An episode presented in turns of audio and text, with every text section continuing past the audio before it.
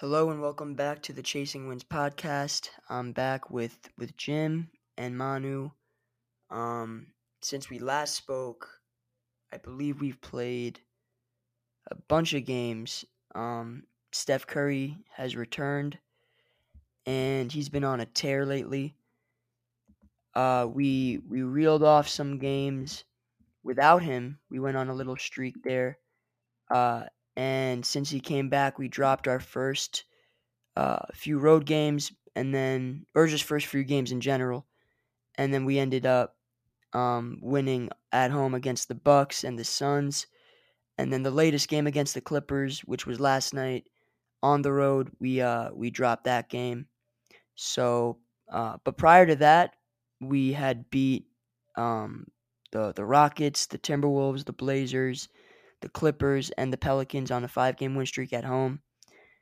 And he had returned versus the Lakers the following game. Like I said, we dropped a few um, road games, and then um, we had been able to to win a couple games, and then we're back to square one again, where ultimately the team is right now 36 and 34. We are currently the sixth seed, so we're still out of the play-in. Um, and if the playoffs started today, we'd play the three seed Grizzlies in the first round. Um, at this particular moment, we are uh, 13th in offense, I believe, and 17th in defense, and a 14th net rating overall. Um, on the road, our defensive rating is ranked 28th, or sorry, 29th, which is worse than the um or sorry, no, it's 28th, which is worse than the the Hornets, and our uh, defensive rating at home is third, which is better than the Bucks. So I think that's the story of the season so far. Just to encapsulate overall, like what's been going on, the home road defense is kind of the difference been all year.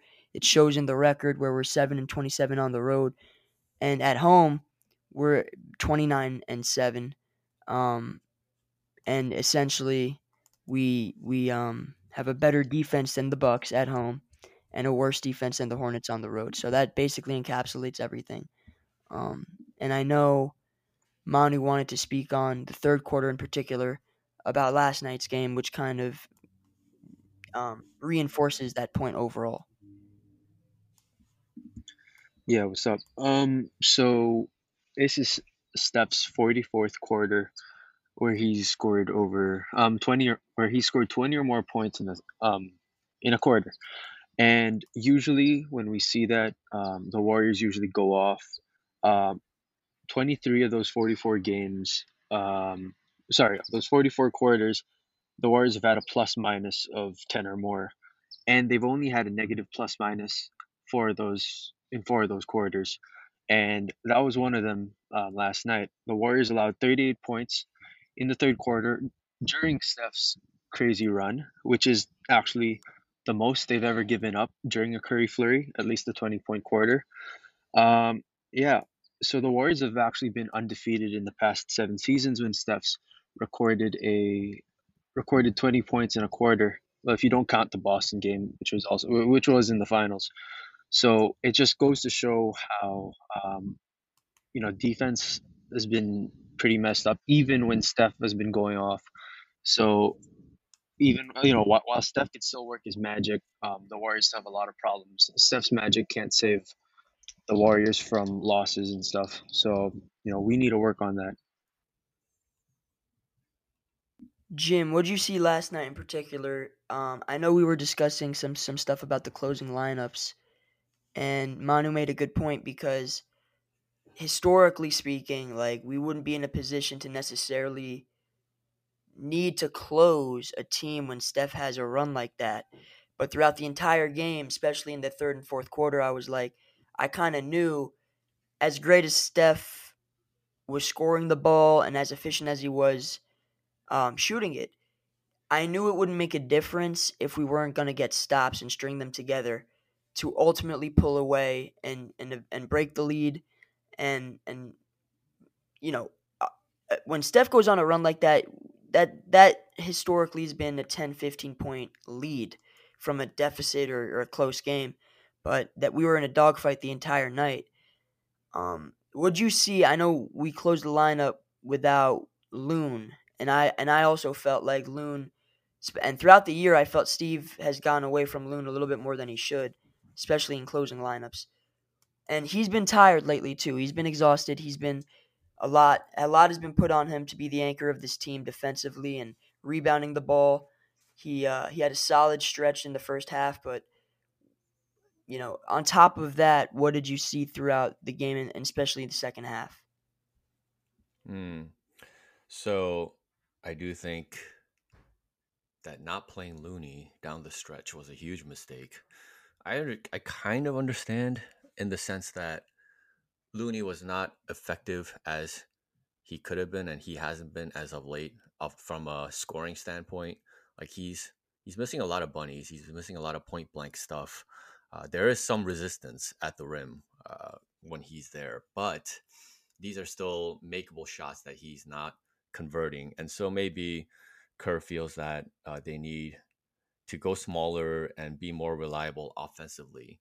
But it's a different story when Steph Curry has it going the way he had it going last night, right? So you can rely on kind of Steph Curry and Klay Thompson and even DiVincenzo to an extent, and uh, make sure that the backbone of your defense is still there to close a game because the biggest problem down the stretch more than anything was their inability to grab defensive rebounds.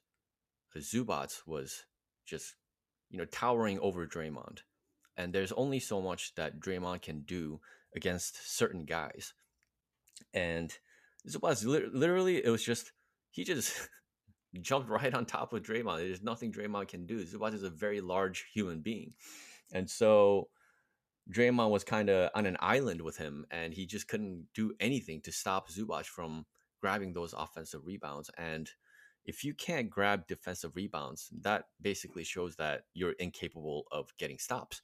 Because even if you do get a stop, and then Zubac ends up getting an offensive rebound, that's not a stop. That's another opportunity for the opposition. So it's just like they were never able to get any stops. And so, given that obvious factor, there needed to be an adjustment. Looney had to finish this game. And he is their anchor. He is their best rebounder, uh, particularly.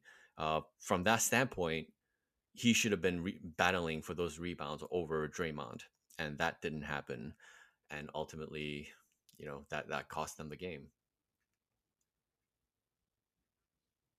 No, absolutely. And and that was the key throughout the night which was we allowed 16 total offensive rebounds. Um, and ultimately, we, um, you know, Russ was involved. I think he had four of them total. It's, it was an issue because people want to say that, oh, the defense wasn't the issue because we were, you know, forcing misses and playing good defense from that standpoint, but it was actually the rebounding. But here's the problem, right? The theme all year has been particularly due to the lack of point of attack defense, uh, Wiggins' absence, etc. We've just we don't have enough bodies out there, so our defense is compromised because we're forced to overhelp. Draymond is put in difficult positions and situations, and he has to compensate for the breakdowns that exist on the perimeter. Next thing you know, guys are scrambling, closing out, you know, fighting to for position, but it's too late at that point. Plus, we're undersized, and it, while we can force the misses, we can't necessarily always secure the rebound. Some games we can't, some games some games we can't. But the point is, is that the key to to correcting this is more more solid uh, perimeter defense on the road, like as a team, as a unit, consistently. But also, we need our guys back for that. Like, there's only so much Donte can do on Kawhi. And he did a good job. It's just one guy's 6'7, 240. The other guy's 6'4, you know, 210. Like, it's just, you're giving stuff up there. And again, positionally, our defense isn't horrible. It's it at times it's bad, but it's not awful. The problem is is that at there's points in the shot clock where instead of with six seconds to go, we have to scramble and figure out and, and close out and all that stuff. It's like with 13 in the shot clock. And at that point, there's so much time left that they're going to find a seam in the defense. They're going to find a driving lane, kick out to a shooter, get to the rim. And guys are scrambling all over the court. Next thing you know, guys misses a shot because we play okay defense, but the rebounds are available and they have a second chance points or they have free throws or what have you. So it's it's a connective issue. That's why Steve actually likes Anthony Lamb so much is because Lamb at least in certain instances in certain lineups can nullify some of those breakdowns, but that's the best that we have available at this point until GP2 comes back who from all indications actually should be coming back a week from today. Um, the 23rd, he's going to be reevaluated, and then I believe the next game he he should play, from what I've heard. But outside of that, uh, Wiggins as well as you know he's a, he's he's one of five. He's one of the five players who are in the best starting lineup in the NBA. Not not starting lineup, best five man unit, which happens to be our starting lineup. But the best five man unit, we're missing 20% of that, which is Wiggins. And Wiggins not only is an elite rebounder when he's locked in, obviously, not every night, but when he's locked in, when the moment calls for it, we, we saw in last year in the playoffs and throughout this season too, he can lock in at that small forward position, give you seven to 10 rebounds, but also high level point of attack defense that doesn't allow for those breakdowns and put Draymond in compromising positions, which takes away from his strengths and also contribute at that front court spot 15 to 20 points, which is huge because we're, we're kind of missing that with Donte. Um, Donte can only do so much as the seventh, sixth, seventh man. We need more consistent scoring at that three spot. And right now we're starting a guy who's our seventh spot. And it's just tough because to get that production, you can get away with it some nights, but other nights it's difficult. So it's it's a balance for sure. Um, and Wiggins and GP2, hopefully, you know, when they return, it'll. I think things will fall into place, but until then, you have to figure out how to be more solid, and and close defensive possessions out, and even offensively, I felt like we weren't at our best at times, but we were okay. I thought we were we were good. Um, overall, I still felt like the turnovers were were a problem in the first half, but ultimately, it wasn't the offense that killed us. Like we shot the ball well. We got to the free throw line. Uh, we could have we actually got could have gone to the free throw line a little bit more. Actually, the refs, I didn't love that how the game was called last night. Overall, uh, Steph only had like four or five free throws, but oh, there's really nothing you could do about that. Scoring wise, we put up like damn near 130. Um, yeah, this is the thing, right? Is yeah. the Warriors have to overcome a lot of things, especially on the road. Just like you said, when it comes right. to the refs, uh, I think the Clippers got 32 free throw attempts. They did. The they Warriors, did. Yes. Warriors got uh, 15. Yeah. So I mean, we got to the line okay, but the Clippers got to the line way more. Way more. and Steph issue. Curry went. Yeah. You know, he shot the ball 28 times and went to the line four times. That yeah. means he got whistled two times to go to the line. Yeah. Yeah. You should have probably gotten nine, ten free throws at least. Those nine. were points 40 and 41. I remember. Like he had like 40, 41 points with zero free throw attempts. It was like for point number 42 when he took his first free throw. Yeah, this is very conspiratorial, but the refs have consistently done this against Steph Curry uh, and the Warriors, and particularly when Steph Curry is playing versus when he's not playing. This stuff doesn't happen nearly as often or as much when uh when Curry is when he's missed games and he's missed a lot of games. And so yeah, this is tough and but it's a thing. It is definitely 100% a thing and it's one of those things that the Warriors have to overcome because it hasn't stopped and it's not stopping. It's like the league is against them eh, for whatever reason. It is what it is. It, you know, my theory has always been that it's to compensate for what the Warriors can do in a three minute spurt, and they understand that because the Warriors, led by Steph, obviously leading the charge, um, they can get hot and they can put on a run, there needs to be, you know, a cushion for the other team to absorb whatever may be thrown their way. Because um, we've seen it. Like, we've seen where these calls consecutively, it's just, it, it's kind of obvious, right? Because it, it's not getting called the same way on one end versus the other. Um, and my theory has always been like, especially during the KD years, there's a reason why Steph would pick up two quick fouls in the first quarter more consistently than he did even two years ago in 2021 when we didn't have as much firepower. And, you know, in essence, like, we wouldn't be able to survive without him out there. So, next thing you know, the refs aren't calling anything without KD and without when Klay's, you know, hurt.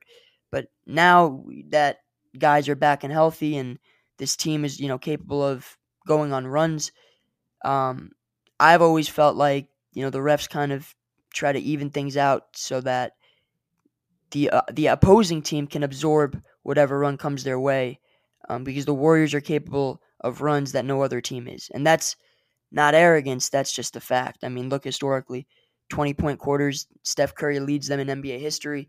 The Warriors uh, are one of the greatest third quarter teams ever, if not the greatest. Like, it's a story that doesn't need te- retelling. Like, we, we kind of all know this, We've been watching basketball the last eight years. So, it's, I don't know. I, we can kind of play the guesswork all day, but regardless, I, I what we've all seen is a whistle that's not consistent on both ends.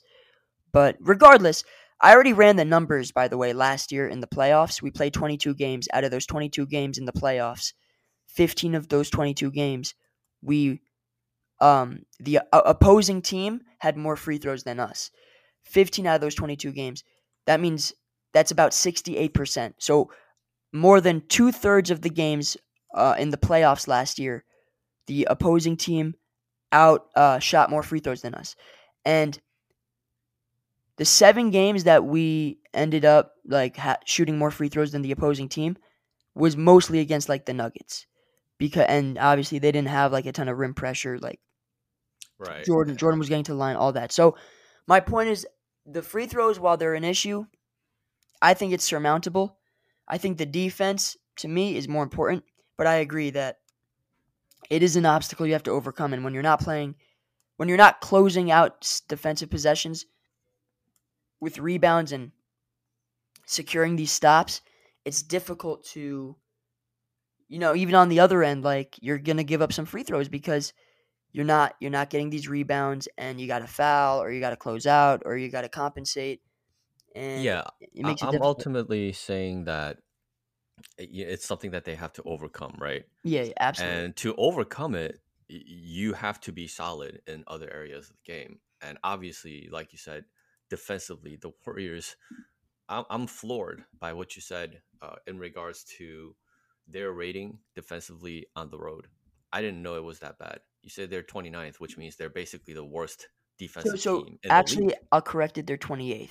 They're 28th. 28. Uh, same shit. Yeah, they're, yeah. they're the worst. But like, and and by the way, that's worse than the so they're 28th ranked of defense on the road, about 120 defensive rating. That's worse than the Pistons, than the Hawks, then the Hornets. Who's who's uh who are the two worst teams? The Spurs and the Rockets. Ah, okay. And they're so, they've cracked over 120, damn near 121. We're yeah. we're like a we're like a smidge under 120. So let's talk about you know some of the and then and then I also would like to point out, by the way, net rating. Net rating is kind of the difference between uh, offensive rating, defensive rating. We are the fourth worst net rating in terms of road in terms of road net rating. Um, at a minus seven net rating on the road, which is worse than the Hornets, the Magic, the you know, the Jazz, the you know whoever, and the three teams worse than us are the Pistons, the Rockets, and the Spurs. But we are the four, we, we are ranked 27th in net rating on the road by the way. So so so I'm gonna talk about a, f- a few a couple of things that are a key issues for their defense. Uh, first of all, defense and rebounding is obvious, right? They gave up 15 last night. and or 16 rather, and they gave up uh, 22 points off of it. You know, it was mostly like a six point game down the stretch. It was a close game.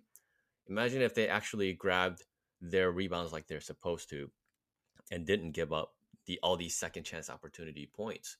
You know, it would it would be a completely different game, right? And so defensively speaking, if you can't grab rebounds, I mean, you're you're giving up the integrity of your defense in that way. Uh, and that's why closing lineups require a team that that has every guy in position to be able to rebound soundly right? Without that you're kind of broken in some way uh, in a major way because even if you do get a stop if you can't get that rebound then you haven't actually gotten a stop and you have to play that possession all over again and that is mentally exhausting. You just can't have those lapses and the warriors it looks like they gave up eight offensive rebounds in the fourth quarter. And that is just it's hard to win a game that way right? So um yeah that's you know a, a real team and a contending team and a championship caliber team don't have these issues and part of it is part yeah. of it is created by the coach himself by putting out these lineups where you're playing small and so you know St- steph curry said after the game uh, last night uh, let me see what he said uh, he said they're already, in regards to the Clippers, they're already a talented team. If you give them extra opportunities, that's never good, which is what we're speaking on right now. We are undersized due to guys that are out, which is true. Wiggins is out, and that's a factor. So we and obviously Iguodala is now out too, which is super unfortunate because defensively he absolutely makes an impact. Yes, and yes, they'll really miss him. And uh, again, they're missing that 15th guy, even uh, a guy like Lamb. And not that he's a great rebounder himself, but like you said, he there are some positives to playing a guy like that versus not having him at all. And so, yes, they are they are missing guys, but he Curry essentially said that we have to play bigger than what our stature is, and we didn't do enough of that. And that was kind of his post game analysis. And it's true. If you play three guard lineups for stretches, uh, that's going to hurt the team. Uh, if you play too small down the stretch, that's going to hurt the team. You play Kuminga at power forward. I understand that he, you know, did a good job out in the perimeter against guys like Kawhi and Paul George. But if he's playing power forward, then who's getting that rebound? Right? You you you have a center and a power forward uh, that is backlining your defense and is back there to consistently grab rebounds. But if one of them is constantly out in the perimeter, how do you expect that guy to get the rebounds, right? And Kuminga is he's just not a good rebounder to begin with. He's a um, for a small forward, he's not a he's not a he's probably below league average standards.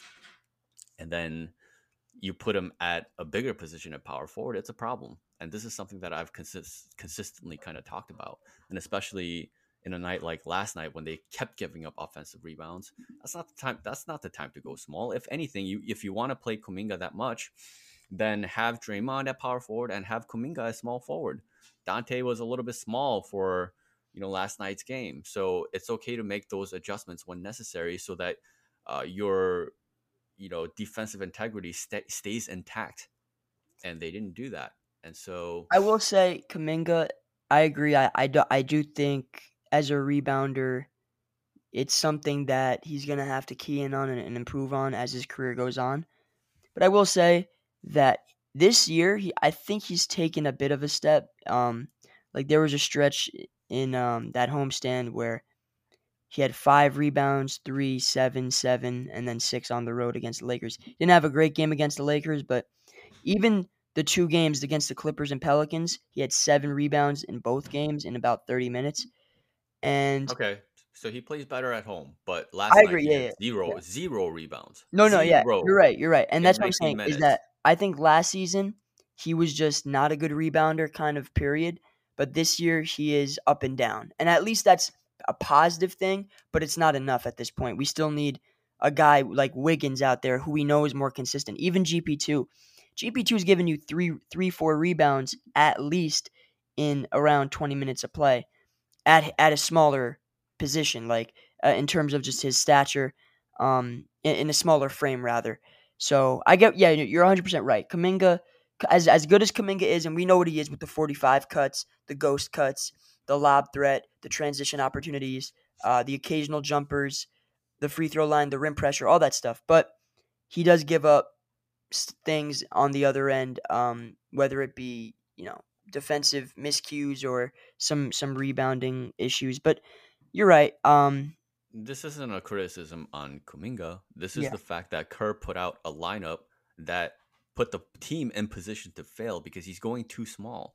He's constantly and consistently going too small uh, I will say, I will say that, and I agree with you that last night, um, throughout, especially the fourth quarter, especially like, and I know I think Looney did start the fourth quarter, but I might be wrong with that. He did. But he did.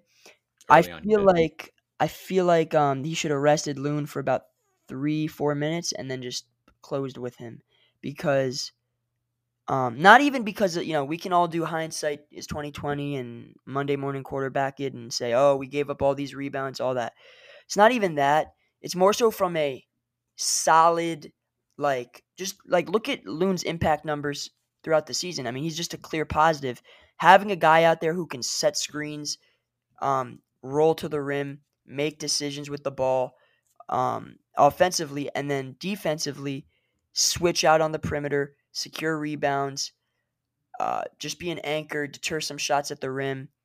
Now, does he have weaknesses? Has he been uh, gassed out as of late? Yeah, he's been he's been asked to do a lot. His workload has increased, but I still think he would have been the best option out there regardless of whether the Clippers rebounded the ball or not, the way they had. Um, it's yeah. just I just think X's and O's and schematically that's your best guy that you could put out there, and you just got to put him out there. It reminded me of last year's playoffs when Steph Curry and Draymond had to go to the coaching staff and basically beg them to play Draymond instead of Kuminga in the starting lineup. You remember that? I do. I do. No, even you're right. When, even that when was, closing. That was against uh, the Grizzlies. Yes. Yes. And that's how they were able to overcome uh, the problems he had, he had, had seven points. He had seven points and 22 rebounds in that game, by the way. Yeah. So, so rebounding again, rebounding size and these things are a factor from a defense. And and you know what? I wouldn't even say I when I when we say size, I think it's more perimeter size than than um interior size because yeah, like interior size helps, but when you don't have like Wig, if you have Wiggins and GP2 out there, that's perimeter size. That's that's perimeter play defensively, and that's all you really need to secure the to man to to man the fort.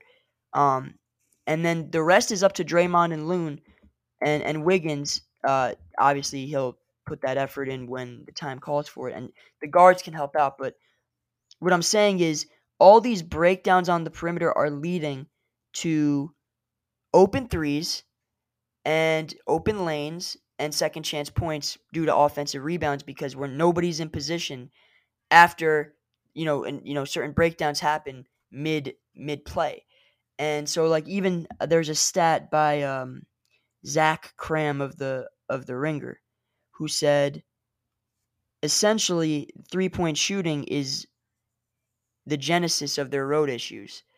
Um, at home, the Warriors allow 32.4% three point percentage.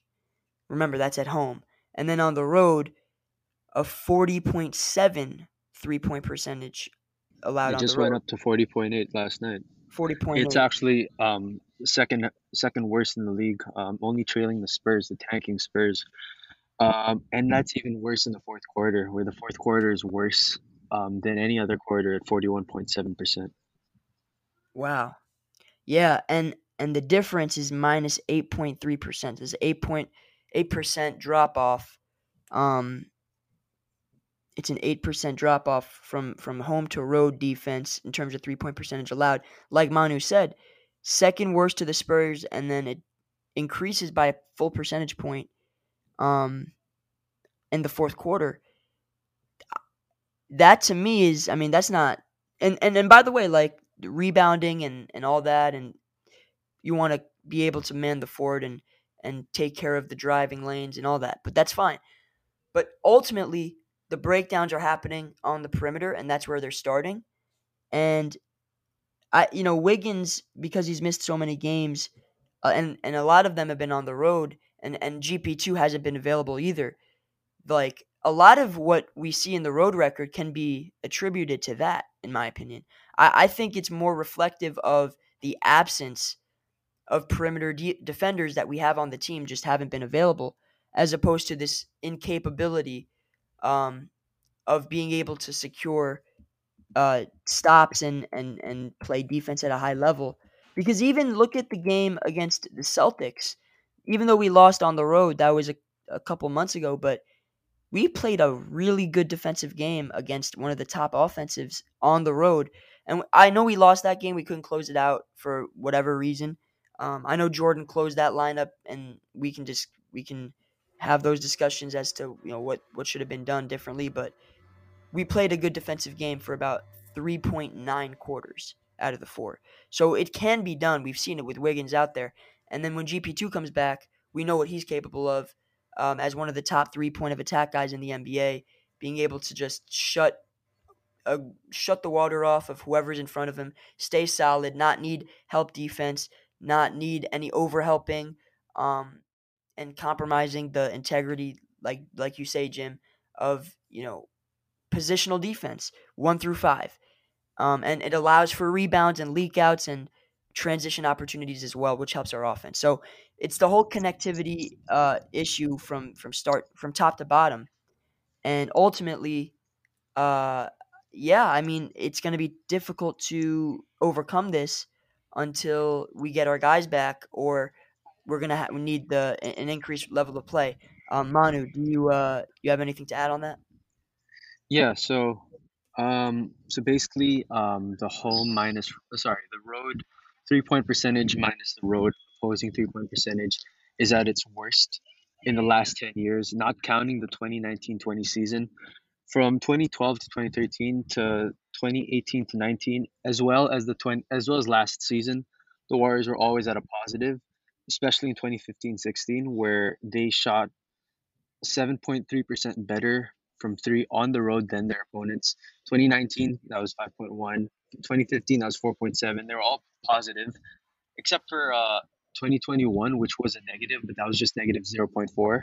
And this season, it's a negative 2.6% um, differential between the um, between the opponent's three point percentage and our three point percentage, which is the pretty much the worst in the last 10 years by far, not counting um, the tank season, the season where we were injured. So it just goes to show how crazy, um, you know, how crazy we're allowing them to shoot, and it's it's been it's been bad.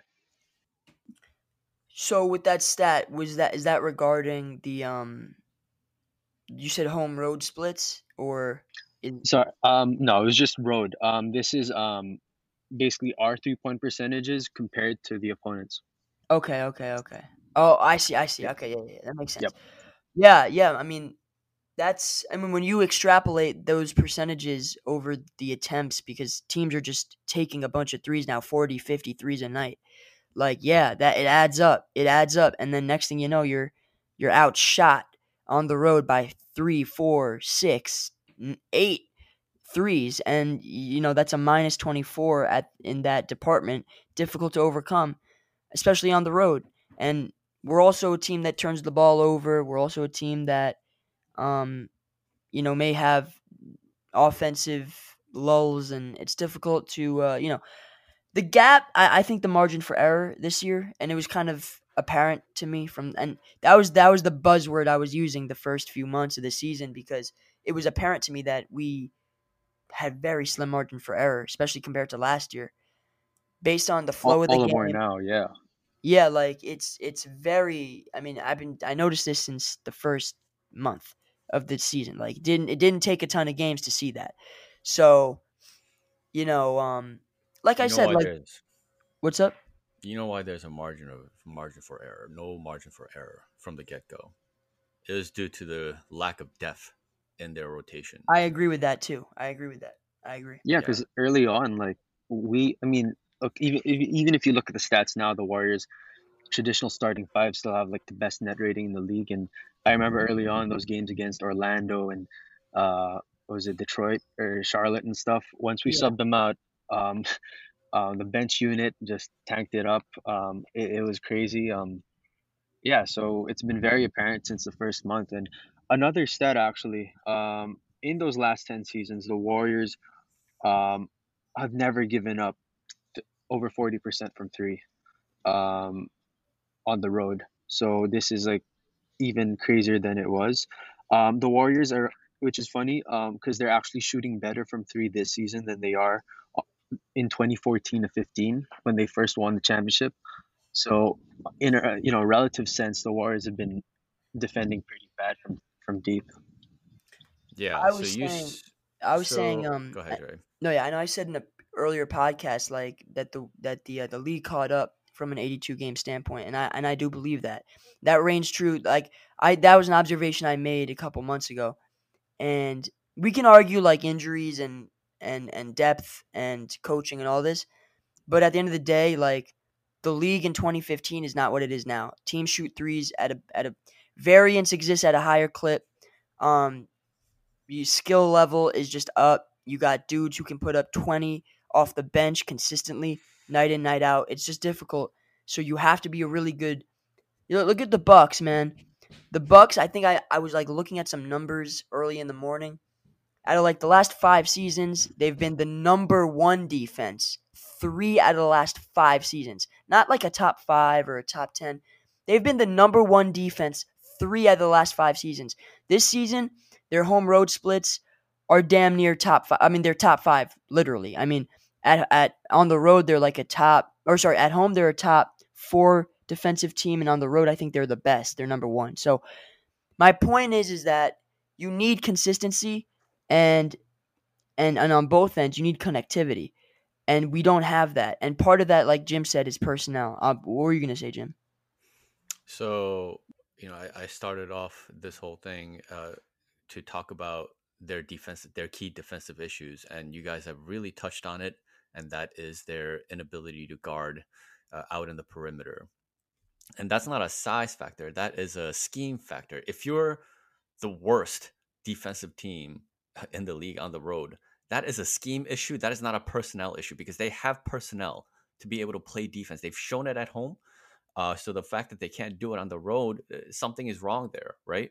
And the fact that they're giving up what nearly 41% shooting from the three, that's completely and utterly unacceptable. That means oftentimes they're leaving guys wide open, and oftentimes they will pack the paint even for no good reason. Guys will just overhelp needlessly uh, and leave their guy wide open. And that's how all these other teams are getting great looks, you know, uh, from the three point line. That's why they're making it. It's not coincidentally, oh, they're just on fire every time they play the Warriors. That's not what it is.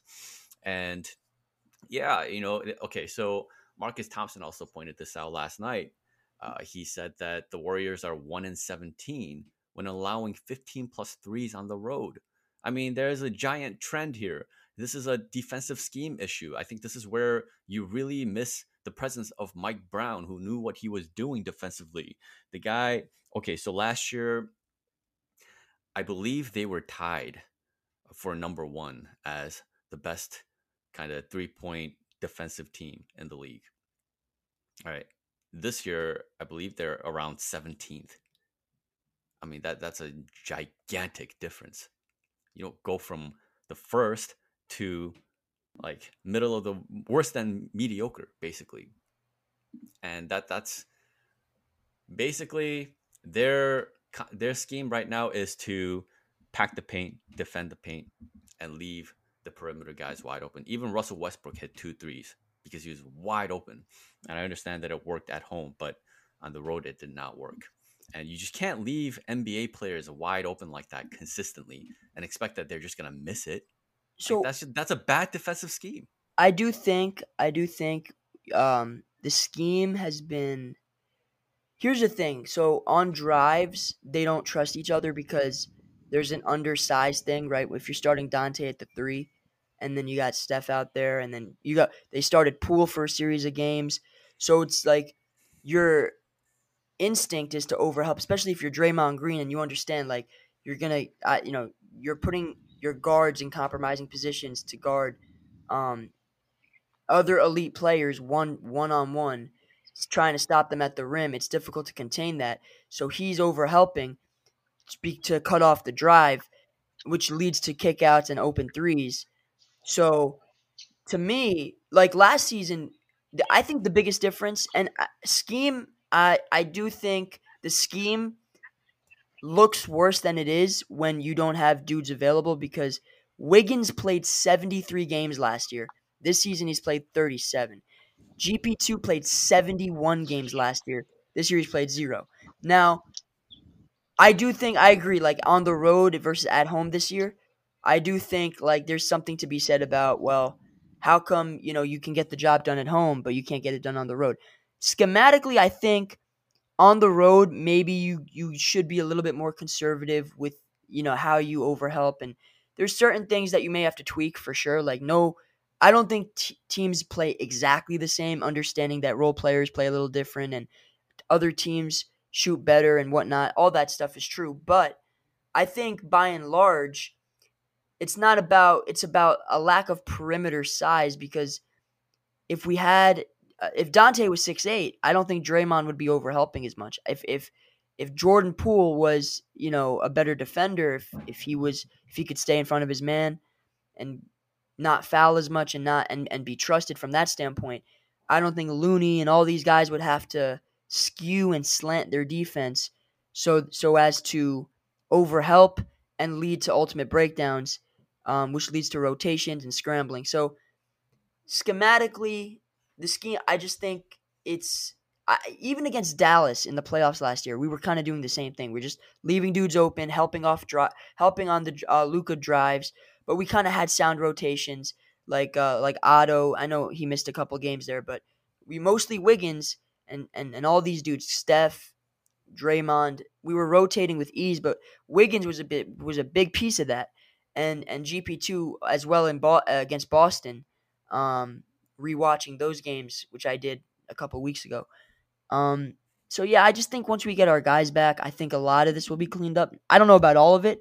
I still think part of it's ingrained at this point. So we'll see. I, I hope we can get about five, six games in with the whole team uh, to close the year off because we do need a little bit of run, you know, leading up to the playoffs. Um, I want to preview. We have another dozen games to go in the season. We're 70 games in, 70 we had another 12 to go. Um, let's look at like, so I was kind of, I've been kind of scouting this about like where we're gonna end up and what our matchup's gonna be. Ideally, so if we are the sixth seed, we're gonna either play likely the the Kings or the Grizzlies. If we fall into the four five seed, we're probably gonna play the Suns or the Clippers. Um, and then eventually, you know, the Nuggets are probably going to keep the one seed. So after that series, we play the Nuggets in the second round, and then the winner of whoever uh, in the two seven three six matchup in the in the conference finals. But I'm curious, like, is there a particular seed you guys? I know obviously you don't want to drop games to like force a seed and try to drop to a particular seed, obviously. But is there like looking ahead because we only have another 12 games to go? Um, we play the Hawks on the road tomorrow. Then we play the Grizzlies on the road on a back to back, our final back to back of the season. Then we play the Rockets on the road, the Mavericks on the road. Then we play the Sixers at home, Timberwolves at home, Pelicans at home, uh, Spurs at home. Then we play the Nuggets on the road, the Thunder at home, the Kings on the road, and then we close out the season with the Blazers on the road. And I think we can chalk chalk up like six, seven wins easily, like out of the next 12. The question is if we'll get like eight or nine. So, what do you guys think looking ahead? Um, do you think, you know, what seed do you think we're going to get? Is there a particular seed that you guys want us to get? And then how many wins of the next 12 do you think we will secure? What do you think, Manu?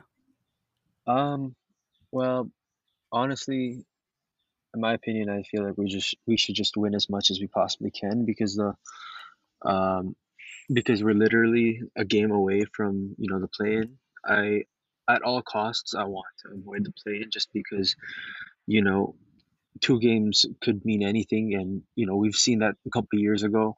I just don't want to fall into that again. Um, I think if if we can just um, as long as we're healthy and as long as we're able to find a way to make it six and higher, I think you know I, I think I'll like our chances.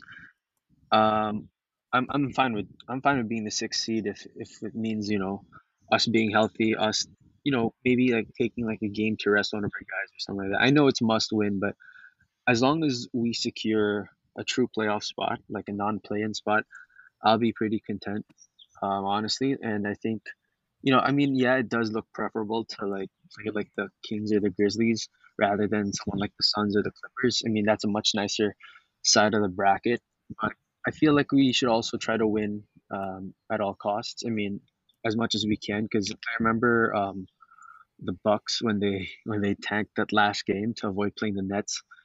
Um, I, I just want that winning mentality. I don't want the Dubs to be, you know, intentional and trying to throw a game. I mean, they probably won't anyway, but um, you know, as long as we keep winning, finding a way to win, um, as high as we as high as a seed as we can possibly be, I'll be happy with that.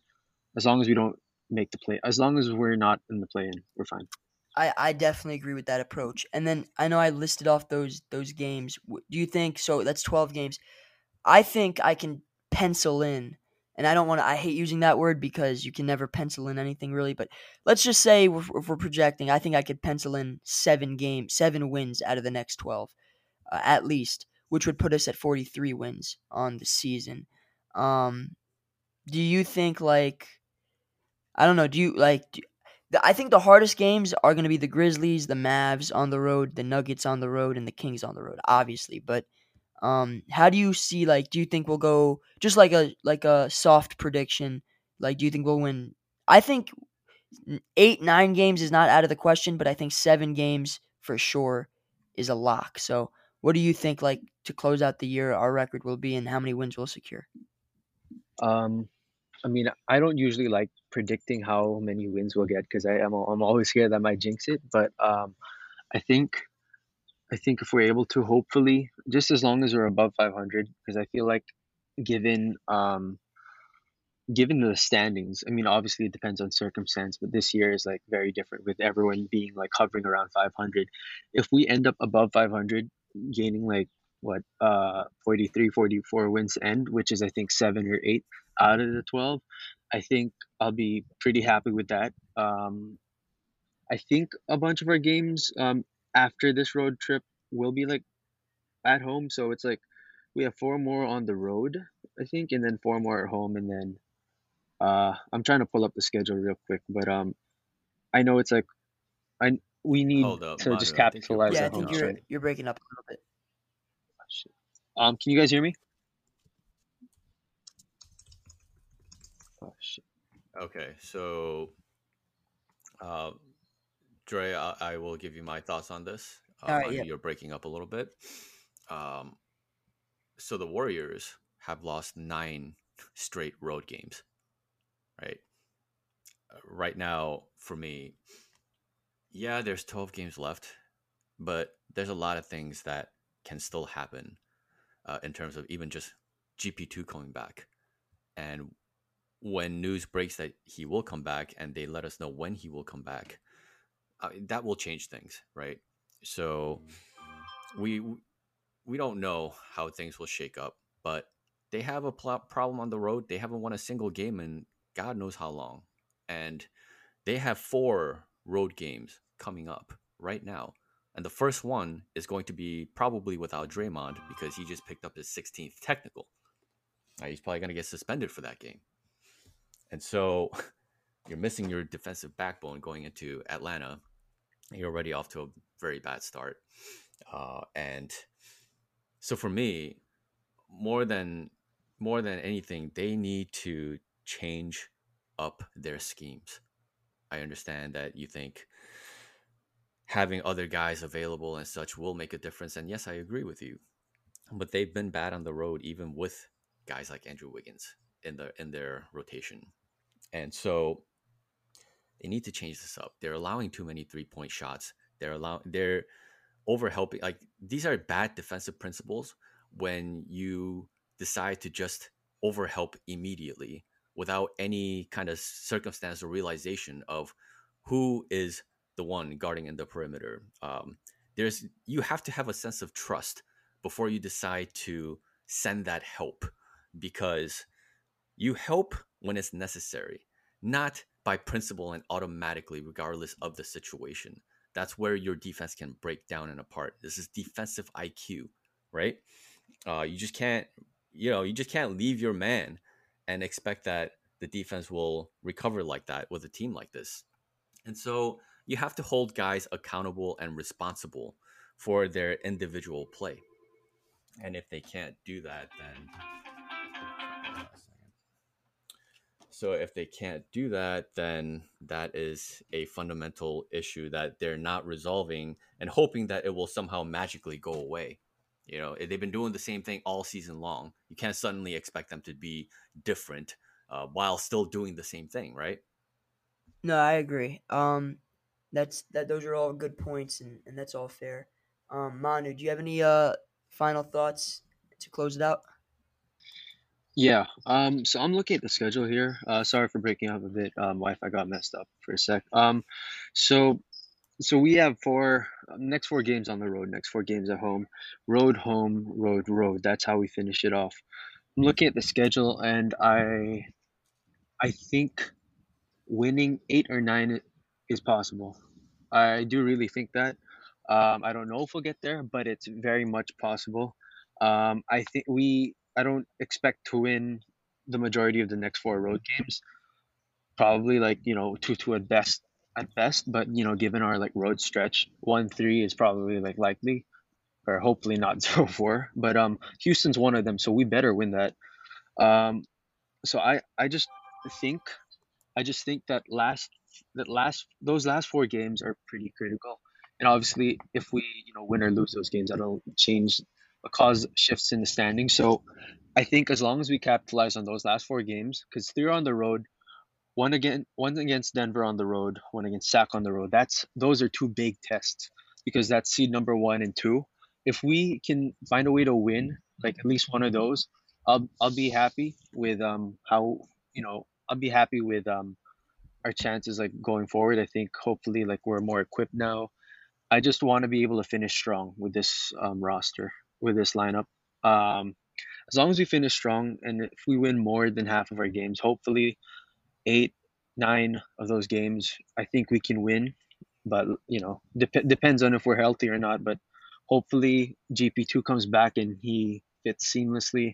Hopefully, you know, whatever Wiggins is going through, hopefully he's okay. Obviously, no no rush. We we shouldn't expect him to to you know we shouldn't demand to you know come back and stuff. But um, uh, I'm rambling a bit, but I think you know to fi- as long as we're able to finish the season strong, I think we'll be okay. Um, I if we if we drop a few, sorry, no, you're good. You're good. No, yeah, I agree. Finishing strong is is the key, and uh, yep, having I think GP two is gonna be back around next week, if not a little bit later, but he'll be back soon. And with Wiggins, you know, obviously he'll take his time and, and he'll come back uh, mhm, whenever whenever he's uh, ready. And and that's yep, that's uh, we're not we're not even worried about that right now. But um, Trey, I just want to make a couple yeah, of points before we close it out. yeah, yeah. Okay. Number one, they need to come to a resolution in regards to that 15th spot. Andre Iguodala is also now probably done for the season, right? That's another kind of hopefully a reliable piece. That's what we were thinking. That is no longer going to be the case. And so they need to find a way to bolster uh, whatever is left of this roster. All right. So they need to bring back Lamb if, if you know, if, if they're to have to rely on JaMychal Green going into the playoffs as their primary big, that's a problem. I, I think we've kind of established that, especially on the road, right? So, and again, if you want to be a championship level team, you have to be defensively solid. You have to be defensively sound, and you need as many guys like that as possible. And as much as JaMychal Green can provide spacing and shooting, he doesn't provide on the other end of the floor. That's why he you'll never see him in a closing lineup in a closing situation because the team knows that he can't he's not reliable in that regard. And so get Lamb back, uh, and also give. I'm gonna say this again. Give Nerlens Noel a look because the Nets just dropped him. Uh, he, I guess he signed a 10 day contract with them, and they're not re-signing him. That means he's available again, and the Warriors can do the same. They can sign him to a 10 day contract and try him out at the very least. There's nothing to lose. If he doesn't work out, then drop him in 10 days, right? But a game like last night where they can't grab rebounds, they they can't, you know, there's no paint protection, anything like that. This is a guy that can provide those things in short bursts and stretches.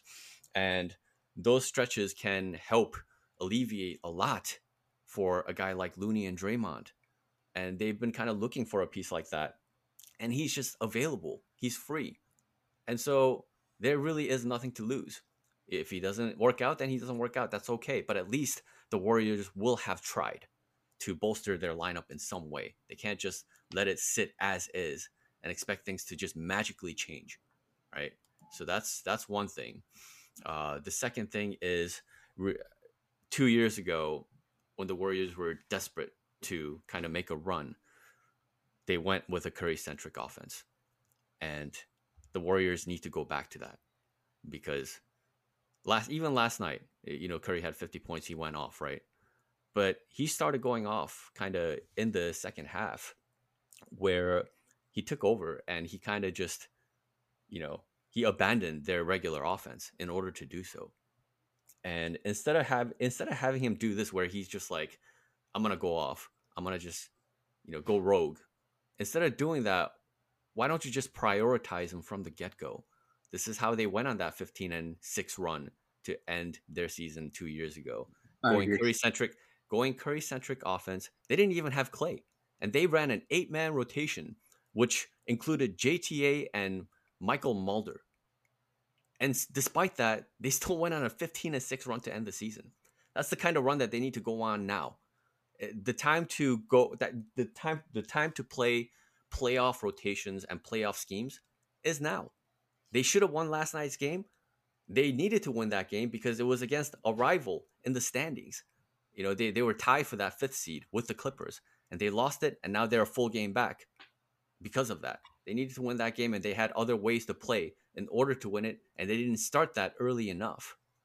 And so they need to kind of, you know, Kerr needs to, whatever he needs to do, shorten the rotation, uh, play playoff schemes. Like, why didn't you play uh, pick and roll and get Zubac out of there from the get go? Isn't that what they would do in the playoffs? Because Zubac made a major presence in the game last night. And the Warriors, they could play a style that forces the other team to adjust to them instead of the other way around. Yeah. Yeah. That's facts. They were spamming that pick and roll in the third, and it was working like crazy. Yeah. No, you yeah, guys. so right. so don't don't take any quarter for granted. Start early and right away and hit other teams in the mouth first with your own tactics instead of trying to constantly adjust to what the other team is doing. Yeah, no, I, I agree because like the Warriors gave up 11 offensive rebounds in the second half.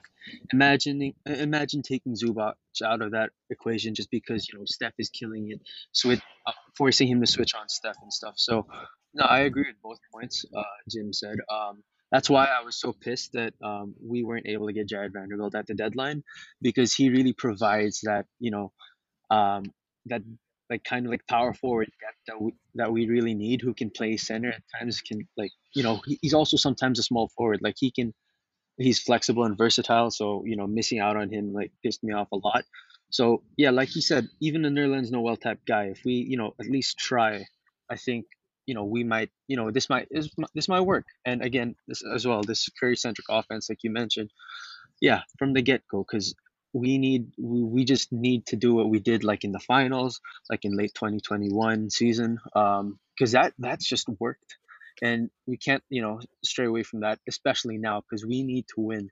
We could have gotten the tiebreaker tiebreaker against the clippers last night but we didn't. So that's gonna hurt us if we are tied with them. So you know these next 12 games are just super super crucial more crucial than you know any other like playoff race we've had in the last how many years this is like the 2008 season all over again uh, when you know we lost the nuggets the last day that we are out we we're out of the playoffs right after something like that so we this is just insanely crucial we finish strong like we did two years ago, I like our chances because that would probably mean we're out we're out of the play in. So we just need to finish strong and um and I think we'll be fine. Yeah, play through Steph Curry and Klay Thompson. Make Draymond a secondary play finisher instead of the initiator when they play this traffic cop Draymond offense his passes are just so telegraphed half the time. Like they know where the pass is going, they know what he's gonna do, which is to pass because they know he's not looking to score. So it makes their offense very limited in some ways for different stretches of the game. It's time to go to, you know, the guys that are the best for their offense, which is Stephen Klay first and foremost. I 100% agree, guys. Um, I appreciate you guys for being here. Um, I know we hadn't had an episode in a few weeks, and uh, we'll we'll definitely do one next week or the week after. We'll figure that out depending on how it goes because we'll we'll have about two, three, four, yeah, about four or five games. So we'll see where where we are. Maybe I'll wait till the six game mark, um, and then we'll do something there. But I appreciate you guys for coming um, and giving your thoughts. I thought we touched on a lot of good points. And um, I appreciate everybody for listening. Uh, support means a lot, obviously, and uh, we'll see you guys next time.